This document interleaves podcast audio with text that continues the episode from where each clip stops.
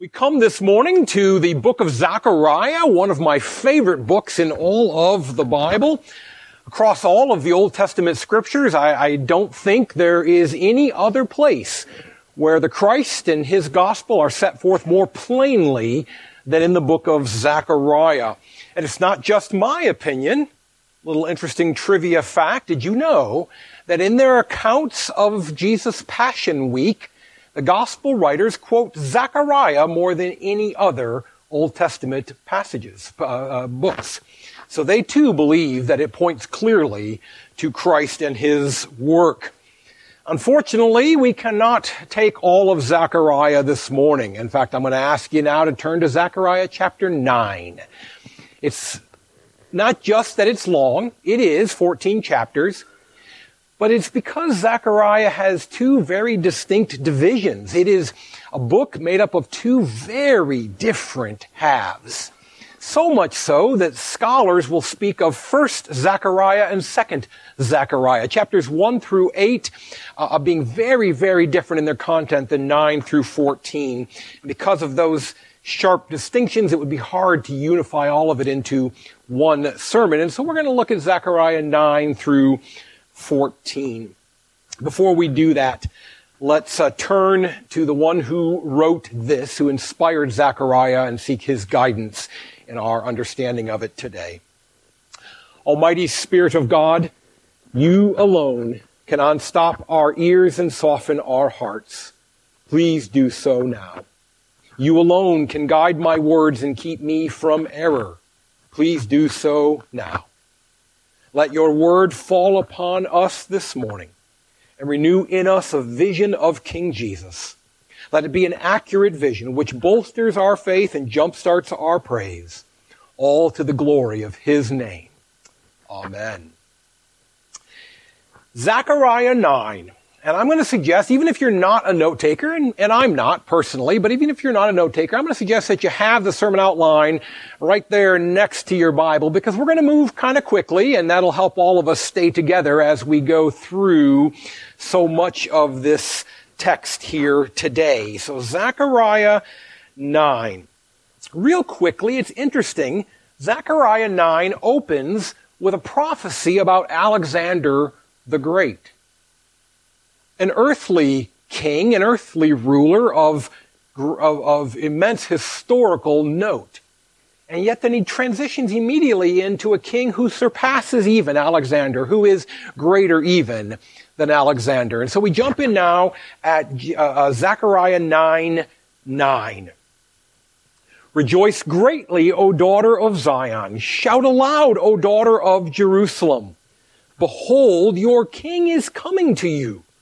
Righteous and having salvation is he, humble and mounted on a donkey, on a colt, the foal of a donkey. it's interesting. I mentioned that the New Testament gospel writers reference Zechariah frequently. And in fact, two of them quote this very verse in their account of the triumphal entry of Palm Sunday.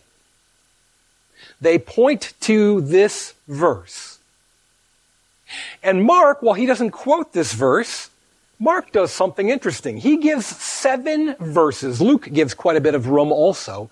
Mark gives seven verses to Jesus' efforts to acquire a donkey in order to ride into Jerusalem. Now, why do I point that out? Well, Mark is famous for his brevity. If you take all of Mark's verses about the birth of Jesus, all of Mark's verses about the baptism of Jesus, all of Mark's verses uh, uh, uh, about the Sermon on the Mount, all of Mark's verses about the resurrection, and you add them all together, they don't match the seven verses that Mark talks about the donkey. Hmm. Why?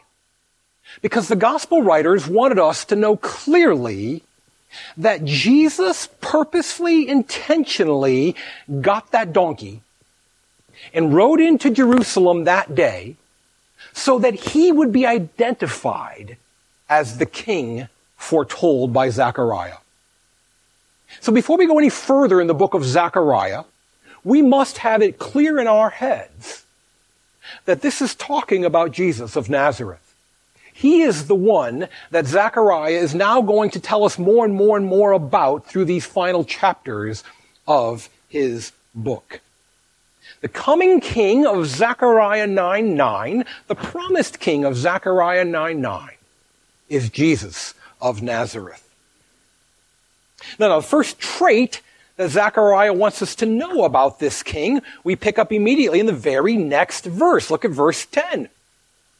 I will cut off the chariot from Ephraim and the war horse from Jerusalem, and the battle bow shall be cut off, and he shall speak peace to the nations.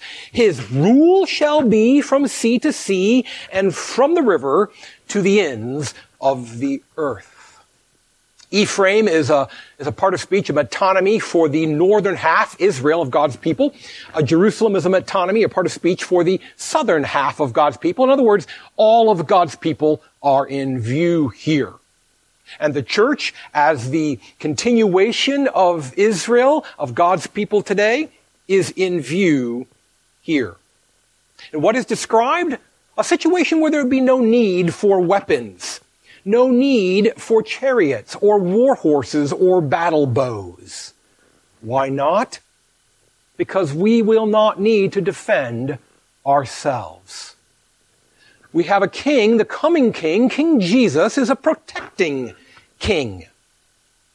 And if you study the Old Testament, you realize that's kind of the, the baseline minimum standard of kingship. That's what the king was to do. He was to be the earthly protector of God's people. And here we see that the, the final king, the glorious king, will continue in that mold. You see, King David and all of the other kings were models, were examples, were prototypes, were uh, uh, uh images of what the true king would be like, a king who protects from the, the powers out there that would attack the people of God. Jump down to verse, uh, chapter 10, verses 3 and 4. He says there, My anger is hot against the shepherds and I will punish the leaders, for the Lord of hosts cares for his flock, the house of Judah, and will make them like his majestic steed in battle. From him shall come the cornerstone, from him the tent peg, from him the battle bow, from him every ruler, all of them together. So what we see here is Jesus, King Jesus, protecting his people from internal enemies, from those among his people who lead them falsely, who are false teachers and preachers. Now, let's, let's be clear. We're not talking about a teacher or a preacher who occasionally gets something wrong. Every earthly, merely earthly, every merely human teacher and preacher is going to get things wrong. But this is talking about those shepherds of God's people who continually, routinely mislead the flock and, and, and mistreat and misguide the flock. And then we see in verse 4 how, how God is going to replace them. He's going to provide the cornerstone and the other righteous leaders that his people need. You know, when you take this uh, uh, chapter 9 verse 10 and chapter 10 verses 3 and 4 and you put it together, it kind of reminds me of the oath that military officers take.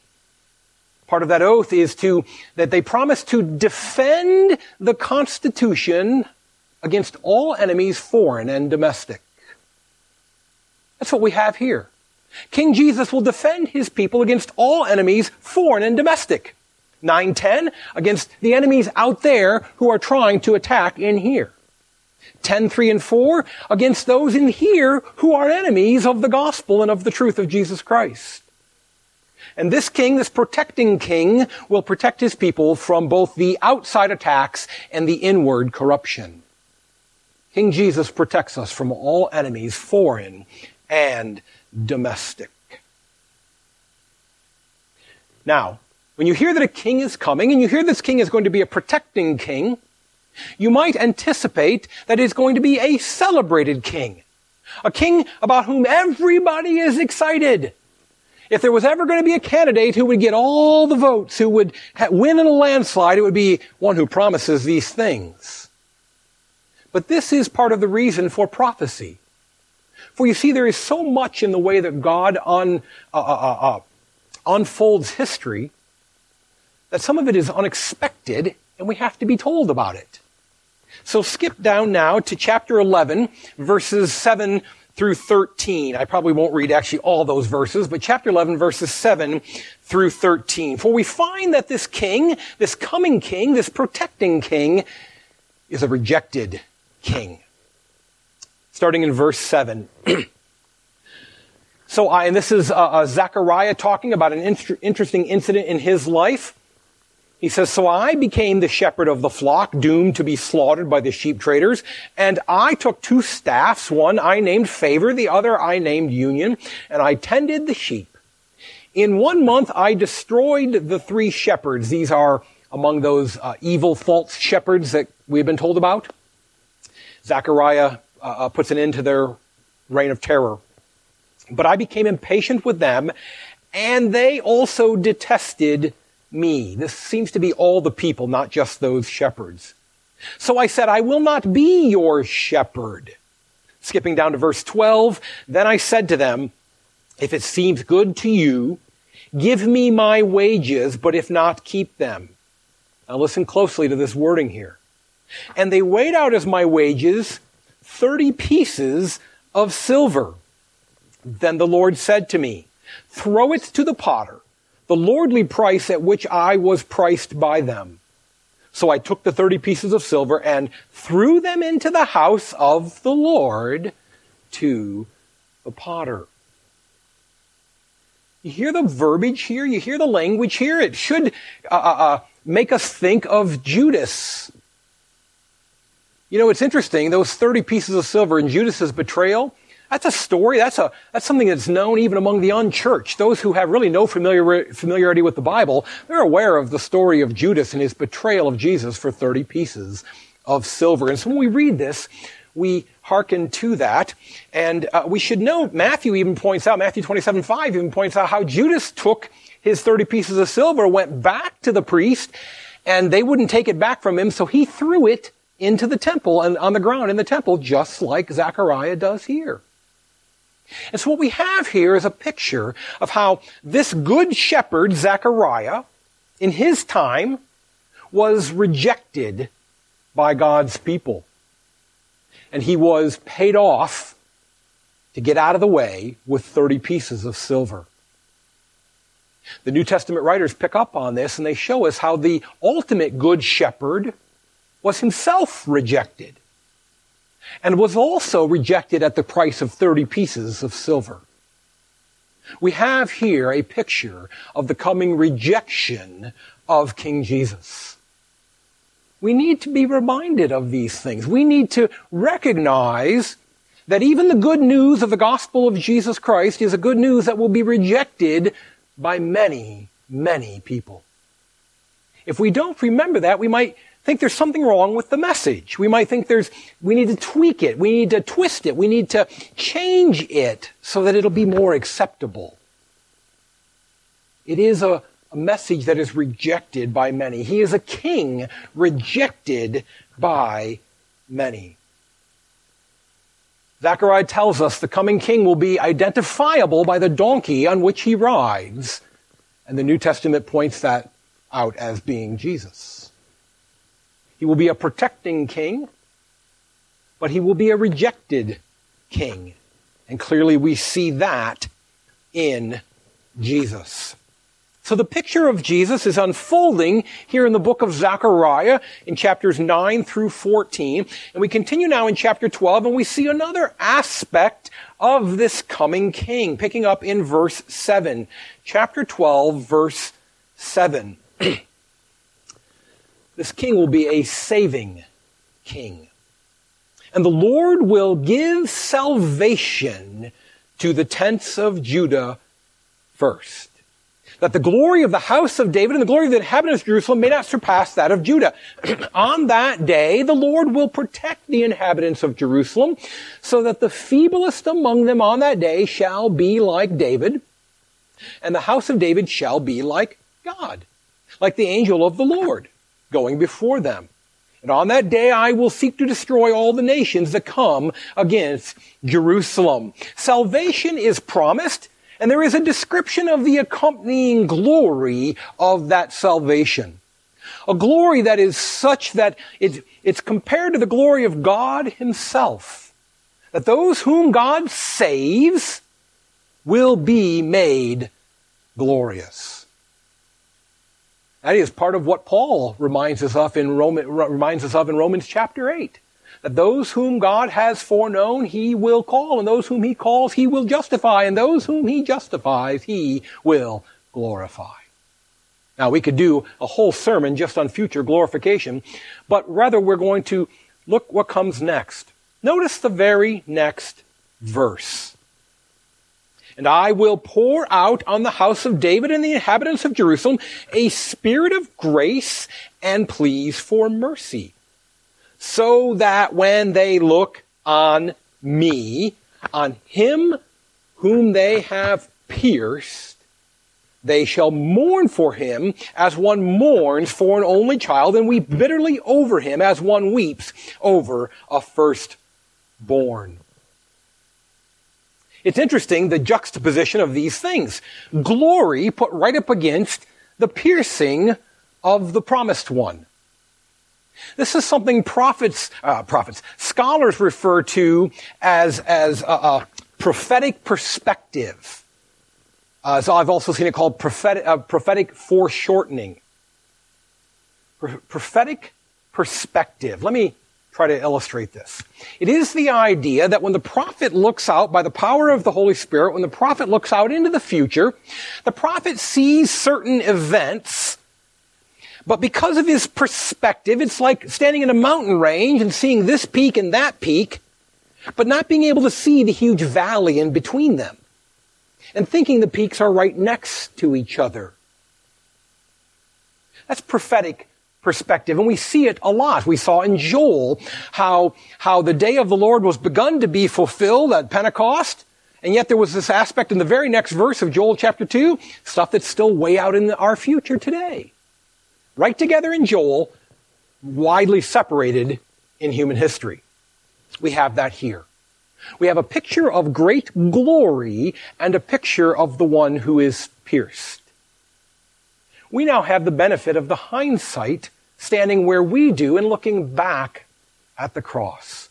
And we recognize that the rejection of King Jesus led to the piercing of King Jesus. And by the inspiration and leading of the apostles and the New Testament writers, we see that it was that very piercing which provided the avenue by which glorification was possible. Salvation was possible. The rejected king became the pierced king and thus could be the saving king. D- events, that future glorification and that piercing are widely separated in human history, but here Zechariah sees them as two peaks in a range right up against each other. We must recognize that the rejection foretold in 11 led to the piercing talked about in 12, making possible the salvation promised there in chapter 12 The protecting king was the rejected king. The rejected king was the pierced king. The pierced king is the saving king. Now, saving, if we're not careful with that word, saving isn't all that it might seem to be. It might not be all that it's cracked up to be. You understand the difference between saving and saving. I had a friend in high school, because of this world of social media, I will refrain from using his name. But I had a friend in high school who had saved quite a few old Volkswagens. He had a couple of classic Volkswagen Beetles, one of them a convertible. He had two Volkswagen Karmann Ghias, kind of the forerunner of the Porsche, modern Porsche, really a cool car. One of those was a convertible. Neat collection of classic cars. But they were saved in a barn and no care was given to them. They were rusting. They were falling apart. There were critters living in them. Uh, the barn was leaking on them. They were saved, but they weren't particularly desirable. Zechariah goes on to show us how our salvation is not merely being saved in a leaky old rat infested barn. We're going to be saved for something better. Look at Zechariah 13, beginning in verse 1. On that day there shall be a fountain opened for the house of David and the inhabitants of Jerusalem to cleanse them from sin and uncleanness. Perhaps you are thinking of the hymn, There is a fountain filled with blood, drawn from Emmanuel's veins. That hymn is rooted right here. Let's keep reading. And on that day, declares the Lord of hosts, I will cut off the names of the idols from the land so that they shall be remembered no more. And also I will remove from the land the prophets and the, the, the false prophets and the spirit of uncleanness. Moving down to verse 7. Move down to verse 7. Awake, O sword, against my shepherd, against the man who stands next to me, declares the Lord of hosts. Strike the shepherd, and the sheep will be scattered I will turn my hand against the little ones. In the whole land, declares the Lord, two thirds shall be cut off and perish, and one third shall be left alive. And I will put this third into the fire and refine them as one refines silver, and test them as gold is tested. They will call upon my name, and I will answer them. I will say, They are my people, and they will say, the Lord, Yahweh, is my God. Again, we are, we see another passage of, New, uh, of, of Zechariah and another quote in the New Testament. Jesus himself quotes this passage right here and says that if you strike the shepherd, the sheep will be scattered. Jesus sees this as applying to him and talking about him. And again, we see here the need for prophecy to, to warn us about the unexpected. When we're told that the shepherd king is going to save us, and when we're told that he is going to purify us, we might not expect the method. I think one of the things that the church has done badly over the last 50 years is to tell Christians that everything in this life is going to be hunky dory when you come to Jesus. We have created this expectation that the promises of Jesus are all fulfilled in this life. But the prophet Zechariah warns us that this life may involve some refining and refining as by fire. The process of our purification, the process of our sanctification is neither easy nor pleasant all the time. It is a difficult, difficult process. It could involve things like global pandemics, unemployment, challenges in our relationships, challenges in our church, challenges in our workplace.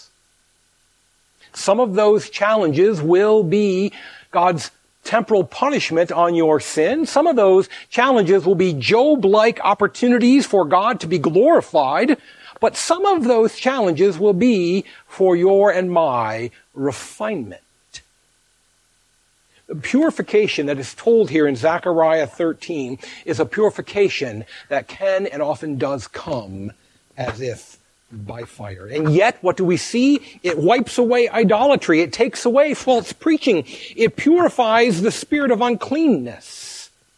It is used by God to make us more like Jesus. One of the things the king does is purify us so that we are not merely rusty old cars sitting in a barn being saved but we are restored, renewed, made into what we were always supposed to be. Oh, yes, in the short run, it can be sometimes easier to just sit in that barn and rust. But that's not why cars were made. Neither were we made to decay under the weight of sin. This is why Paul could rejoice and say, I give thanks in all circumstances. For even in the difficulty, he realized the hand of God at work in his life, refining him. during difficult times, let one of your prayers be, Lord, show me what I'm to learn. Show me what I'm, what you're working on in me. Show me what you want changed. And let me do so willingly under your refining fire. The king is coming, Zechariah tells us. He is a king who will defend us against all enemies, foreign and domestic. He will protect us. He will be rejected and he will save by virtue of being pierced. And he will purify, sometimes as by fire. But now Zechariah turns his attention to, I, I don't know how else to word it, I'm going to say the more kingly aspects of the king. Those things that we more readily associate with majesty and royalty. We look now in Zechariah 14 at some of the final comments this prophet makes about the coming king. He is a fearsome king. Look at Zechariah 14 verses 3, 4, and 5. then the Lord will go out and fight against those nations as when he fights on a day of battle. Boy, I'd love to talk about this to, in some detail, but I cannot this morning. But it is interesting to word, notice how that's worded there for all the efforts that mankind has made to fight over the centuries, for all the, the, the, different ways that people have attacked Christianity and attacked the Lord's church and attacked the Lord's word, there's coming a day when He is going to show us all how it's done. You want to know how to fight? This is how a fight is conducted. There is coming a day when the Lord will go out and fight against those nations as when He fights on a day of battle. On that day, his feet shall stand on the Mount of Olives that lies before Jerusalem on the east. And on the Mount of Olives, and the Mount of Olives shall be split in two from east to west by a wide valley, so that one half of the mountain shall move northward and the other half southward. You shall flee to the valley of my mountains, for the valley of the mountains shall reach to Azal, and you shall flee as you fled on the earthquake in the days of Uzziah, king of Judah. Now listen to this. Then the Lord my God will come and the holy ones with him. That phrase, holy ones, actually occurs far more often than you might realize in your New Testament. But when it shows up in the New Testament, it is usually not translated this way. It's usually translated as the word saints. When the epistles of Paul are written to all the saints in Philippi. It is holy ones. All the holy ones in Philippi. Notice what's going on here. The day of the Lord that began with the earthly ministry of Jesus, with King Jesus being proclaimed, will one day conclude again on the earth with the fearsome coming of that king. He came the first time in a way that could be missed if you wanted to. You could close your eyes and pretend that he wasn't there. You could say, oh yeah, so he rode a, a donkey into Jerusalem. What's the big deal? Anybody could have done that and pretended they were fulfilling Zechariah. But when he comes the second time, he will come in a way that is so fearsome, that is so awesome, that is so powerful that it cannot be missed. There is no closing your eyes to a brilliance that bright, for it will penetrate those eyelids. There is no hiding from one that fearsome, for he will split open the mountains themselves. What cave is safe under those conditions? And yet, it's not a fearsome day for you and for me. As many of you know, our son Caleb is a tanker in the army. And a tank is a fearsome instrument of war. 72 tons of steel capable of top speeds in the order of 50 miles an hour. 72 tons, 50 miles an hour. That's crazy. Unbelievable firepower. It is a terrifying vehicle of war if you are on the ground outside the tank. But I'll tell you what, when her little boy came and said, Mom, I'm joining the army and I'm going to be in a tank, Becky was pretty excited about that. You gotta go into battle. Being in a tank's a pretty great place to be.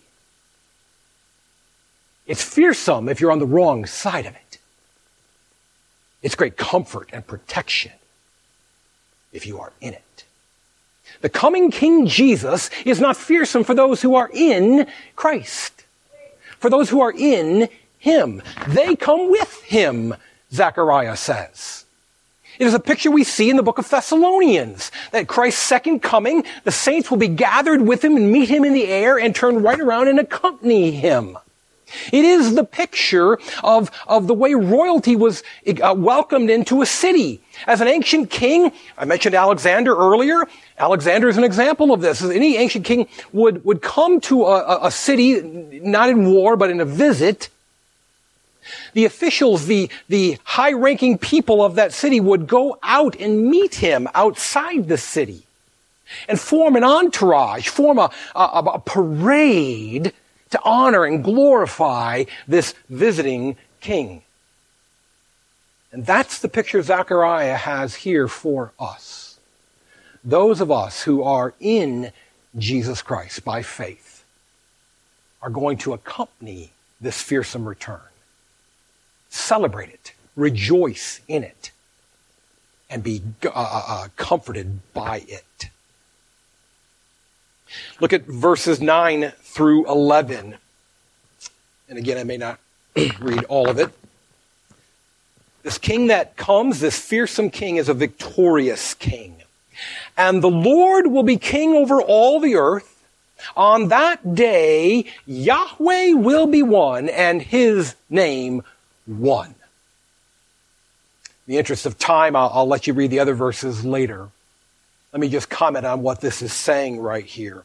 His name shall, the Lord will be one and his name one. What's going on there? Well, did you notice in our psalm this morning, our call to worship, that it makes references to other gods? As if there are other gods. We have to be careful how we handle this. In one sense, there are other gods whatever you idolize, whatever you look to for security, whatever you turn to in your difficult times, including your bank account, be careful there, is for you a God. So in one sense, there are other gods. But there is coming a day when even the sense of other gods will be driven out of everyone's mind. There is coming a day when there will be only one name named when anybody thinks about God. On this day, no one will dare say, what about Allah? Is he not also a God? No one will dare say, what about uh, Shiva? Is she not also a God? These things will, I think Shiva's a he. Sorry about that. Uh, um, these things will also be driven out of everyone's mind. The deity of Christ will be so clear his rule over the world so absolute that there will no longer even be the thought of another God being named. On that day, the Lord will be the only and his name the only one. He is a victorious king. He will rule over all the earth in power and absolute authority. If there are no other gods to be named, if there's coming a time when no one will even consider the possibility of another God, then what does that leave us with? It leaves us with a scenario where the only one that anyone will worship is King Jesus. And that is how Zechariah closes out his prophecy. Looking at the end of Zechariah 14, starting in verse 16. Then everyone who survives of all the nations that have come against Jerusalem shall go up year after year to worship the King, the Lord of hosts, and to keep the feast of booths. Quick pause there. You may have noticed how through many of these chapters we haven't actually seen the word king, but Zechariah now creates a, it's called an inclusio. He has opened with the word king back in 9-9. He is now closing out with the word king, and it's a set of, it's, it's literary bookends to tell you that everything that goes in between here is about this king. And he says, on that day, all who survive shall go up to Jerusalem year after year to worship the king. Moving down to verse 20. And on that day there shall be inscribed on the bells of the horses, holy to the Lord. What is this about? If you are not conversant in Old Testament literature, and certainly can be forgiven if you're not, but, but work on that.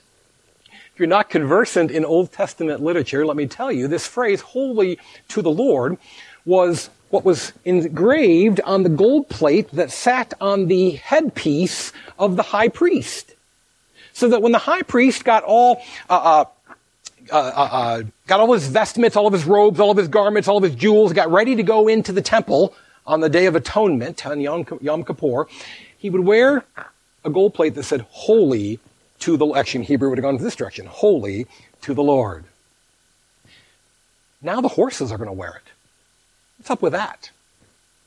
It is a picture of everything being so pure, so perfect, so clean, that everything will be as that high priest on that special day. What was only a once a year uh, uh, um, achievement for one person will now be routine. It will be the way everybody and everything is all the time. Keep going. What do we see in the next verse? And every pot in Jerusalem, Judah, shall be holy to the Lord of hosts. Your cookware will be like the golden bowls used in the temple. You know, there is a, a sense in the New Testament of worship being all of life and all of life being worship. Well, here is a picture of that. That everything you do in this recreated reality will be as the worship in the temple once was. That pure, that perfect, that glorious. All of it will be that way. Keep reading so that all who sacrifice may come and take of them and boil the meat of the sacrifice in them.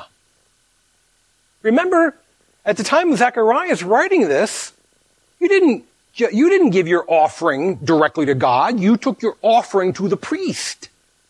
And the priest then made it and prepared it and offered it to God on your behalf. You know, the New Testament and the, is particularly uh, captured in the, uh, the, the, the, reformers, the Protestant Reformation in, in the 16th century, this idea of the priesthood of all believers. This idea that everyone can go to God. And today we go through Jesus Christ, our mediator. But here is a picture of the fact that we will one day be made so perfect and so pure and so clean that we will interact with God in a direct way. We can go to Him and be uh, uh, uh, as priest in the presence of God. And there shall no longer be any traitor in the house of the Lord of hosts on that day. Some uncertainty about how to translate that exactly. Uh, uh, probably what's going on there is this idea of, of, of impurities. There will no longer be anybody who, who cheats or, or uh, scams or, or corrupts things. And not 100% clear what, exactly how to translate that. But this idea that it'll be absolute purity. You know, the, the, the king who is coming and came in Jesus, who offers protection from enemies foreign and domestic, who uh, uh was rejected and pierced, and through his piercing was a saving king, a king whose piercing opened up a, a flood, a, a stream of purification. This king who is coming one day in a fearsome, undeniable, unmissable way, this king who will be victorious over all, is the one who will be worshiped for all of eternity by all people. By the way, not for nothing, our summer sermon series here at Shore Harvest is going to be on the topic of worship, corporate worship in the church. And so I'd encourage you to be as part of that as much as you can be this summer. You know, the gospel writers, all four of them went to lengths to be sure that we knew that Jesus fulfilled the prophecies of Zechariah. That he came in on Palm Sunday on that donkey so that we would know this was talking about him. And so that we would know that all the rest of Zechariah's prophecies were talking about him. He is the one who will be the king worshiped for all of eternity.